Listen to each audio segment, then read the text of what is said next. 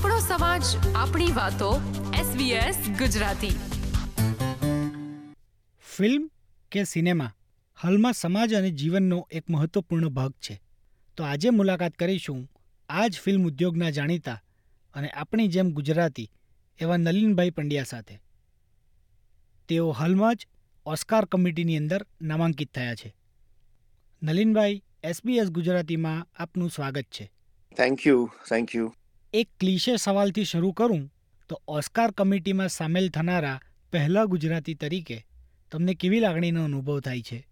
હું તો ખૂબ જ ખુશ છું. ઓફકોર્સ જ્યારે ધ એકેડમી અને ઓસ્કાર કમિટીમાં મને ઇન્વિટેશન મળ્યું, ત્યારે of course I was not thinking or I didn't know that હું પહેલો ગુજરાતી છું કે ઇન્ડિયન ડિરેક્ટર પણ ઘણા બે ત્રણ જ છે અંદર. એ બધી મને હમણાં જ ખબર પડી. આ તો I am very thrilled and I am proud એ સાંભળીને તો મજા આવી ગઈ કે ભાઈ ચલો થોડુંક સાથે ગુજરાત પણ આવી ગયું એકેડમીમાં. હાલમાં જે તમારી ફિલ્મ છેલ્લો શો છે તેના પોસ્ટર જોયા. એમાં સમયનું પાત્ર ફિલ્મ રીલ સાથે રમે છે. તે જોઈ બાળપણની એક કવિતા યાદ આવી ગઈ. રમેશ પારેખ સાહેબની. કે હું ને ચંદુ છાના માના કાતરિયામાં પેઠા તો સવાલ એ છે નલિનભાઈ, તમારી બધી ફિલ્મો એવી છે કે જેની સાથે સામાન્ય માણસ કનેક્ટ કરી શકે. પછી એ વાગલે કી દુનિયા હોય કે છેલ્લો શો તો તમારું એ વિશે શું કહેવું છે? હા, એ ચોક્કસ ઇમ્પોર્ટન્ટ છે કારણ કે બેઝિકલી આપણે જ્યારે ફિલ્મ મેકર હોઈએ ત્યારે અમે તો સૌથી પહેલા વાર્તાકાર છીએ અને ફિલ્મ મેકર કોમન લોકો જોડે કનેક્ટ થાય એવી આશા હોય દરેક ફિલ્મ મેકરની અને જેટલું કનેક્શન વધે એટલી એ લોકોને ફિલ્મ જોવાની મજા આવે એમ.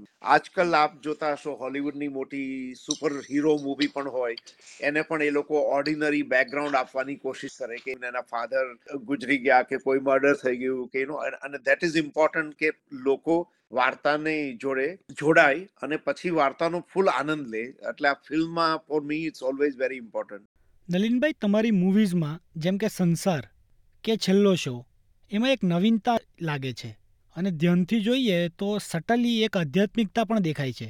એનું કોઈ ખાસ કારણ ખરું?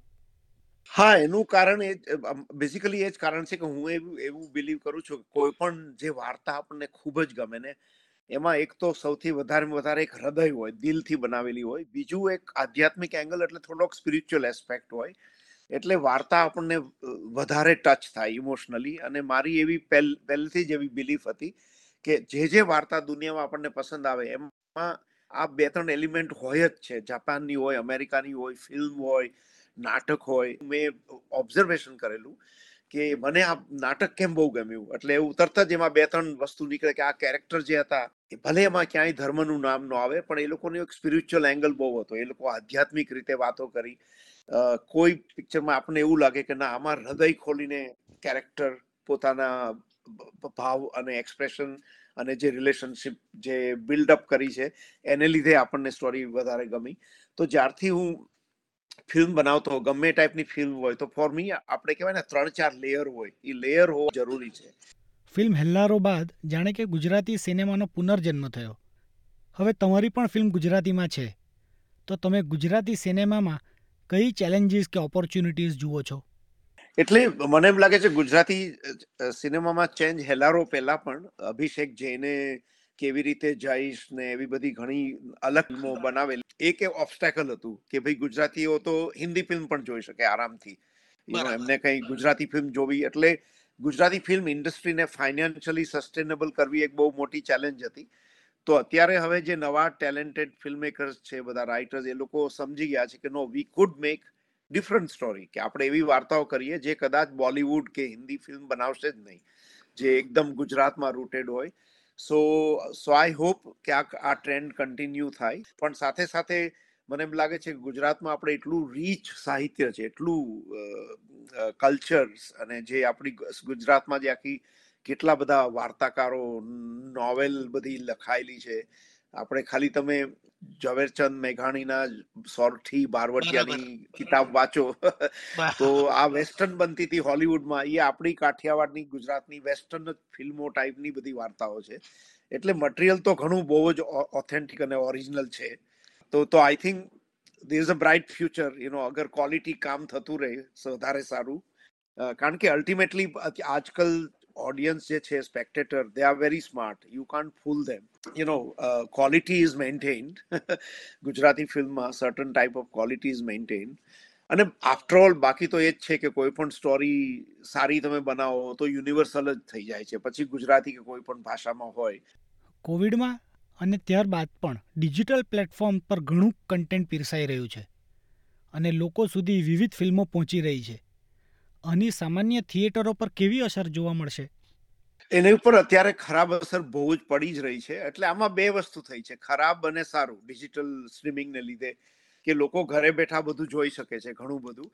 અને પણ સિનેમા જવાનો એક્સપિરિયન્સ છે એ અલગ જ હોય છે. જ્યારે લાઇટ અને બધા સાથે, એક સાથે આખો ઘણી બધી યુ નો આપણે કોમ્યુનિટી કોમ્યુનલ એક્સપિરિયન્સ કહીએ તો એ એની મજા અલગ જ હોય છે કે એક સાથે સો બસો માણસો જોઈને પિક્ચર જોતા હોય ને હસતા હોય ને લાઇટ ઉપર ફોકસ કોન્સન્ટ્રેટેડ અટેન્શન હોય. સ્ટ્રીમિંગમાં એ છે કે હવે ફિલ્મ મેકરને નવી ચેલેન્જ છે કે કોઈ પણ પોઝ કરી દે ફોન ઉપાડે જમવા જાય વચ્ચે હજાર ડિસ્ટર્બન્સ યુ નો આપણે જોઈએ જ છે કે ઘણા સ્ટ્રીમિંગમાં very rarely somebody watches anything from beginning to end એક એ એક મોટો સમસ્યા છે. એટલે હવે બધા વાર્તાકારોને ચેલેન્જ જ છે કે ભાઈ લોકો પોતાની હેબિટ તો નહીં બદલાવે. એટલે ફિલ્મ મેકર તરીકે તમે એ ટાઈપની ફિલ્મો બનાવો કે લોકો યુ નો પોઝ કરે અને પછી આવે તો વાંધો નહીં. એમ તમે પિક્ચર જોતા હોય કદાચ ફોન આવ્યો કા યુ નો રસોઈ કરતા હો તો કિચનમાં જતા રહ્યા. વીસ મિનિટ બંધ કરી દીધો શો પછી when you come back will you still find film interesting or show interesting તો એની અસર છે જ. અને બીજું એ થયું છે કે હવે બધી જ, બીજી ટાઈપની જે નાની ફિલ્મો કહેવાય કે ઇન્ડિપેન્ડન્ટ ફિલ્મો, એ લોકોને થિયેટર મળવા બહુ મુશ્કેલ છે. કારણ કે આજકાલ બધા જે ટોકીઝ જે theatres world wide are monopolise by big studio, Hollywood, Bollywood. તો એક થિયેટ્રિકલ ડિસ્ટ્રીબ્યુશન પણ બહુ જ ચેલેન્જિંગ થઈ ગયું છે. કારણ કે આ બધા સ્ટ્રીમિંગ પ્લેટફોર્મ આગળ માર્કેટિંગના ખૂબ જ અદ્ભુત બજેટ હોય છે. અત્યારે પ્રોડ્યુસર નાના, મોટા ઇન્ડસ્ટ્રીસ્ટર ઇવન મિડલ લેવલ પ્રોડ્યુસર આગળ એ કોમ્પીટ નથી કરી શકતા એ લોકો જોડે. એટલે આ બધો આખી દુનિયામાં ફિનોમેના ચાલી રહ્યો છે. અને બીજું એ પણ થઈ રહ્યું છે કે હવે એટલા બધા પ્લેટફોર્મ છે, લોકો કેટલીક જગ્યાએ સબસ્ક્રિપ્શન લે એમ. તમે નેટફ્લિક્સ લ્યો એમેઝોન પ્રાઇમ લ્યો હુલુ લ્યો એચબીઓ પીકોક હોટસ્ટાર આ, તે ઝી બધું એટલા બધા પ્લેટફોર્મ કે અને બધાને you to have monthly subscription અને અમુક પ્રોગ્રામ અમુક પ્લેટફોર્મ ઉપર જ આવે અમુક સ્ટ્રીમિંગ ઉપર આવે. એટલે અત્યારે આઈ થિંક ઇટ્સ થોડો કેઓટિક છે. થોડુંક સ્પેશલાઇઝ થઈ જશે ફ્યુચરમાં એવું લાગે છે પણ આ આ ઘણું બધું મર્જર ચાલી રહ્યું છે અત્યારે કે ભાઈ થિયેટરનું શું થશે ને આ સ્ટ્રીમિંગ પ્લેટફોર્મનું પણ શું થશે એમ? કે અત્યારે basically can they sustain the way they are going can they create such a big content market એટલે એમાં એક વસ્તુ એ કન્ટેન્ટની એટલી બધી ડિમાન્ડ છે અત્યારે કે cinema is now called content when you have to make so much of content course quality goes down Nalinbhai પ્રલમ ચર્ચા માટે તમારો ખૂબ ખૂબ આભાર અને તમારા કિંમતી સમય માટે special thank you thank you thank you આપણો સમાજ આપણી વાતો એસબીએસ ગુજરાતી.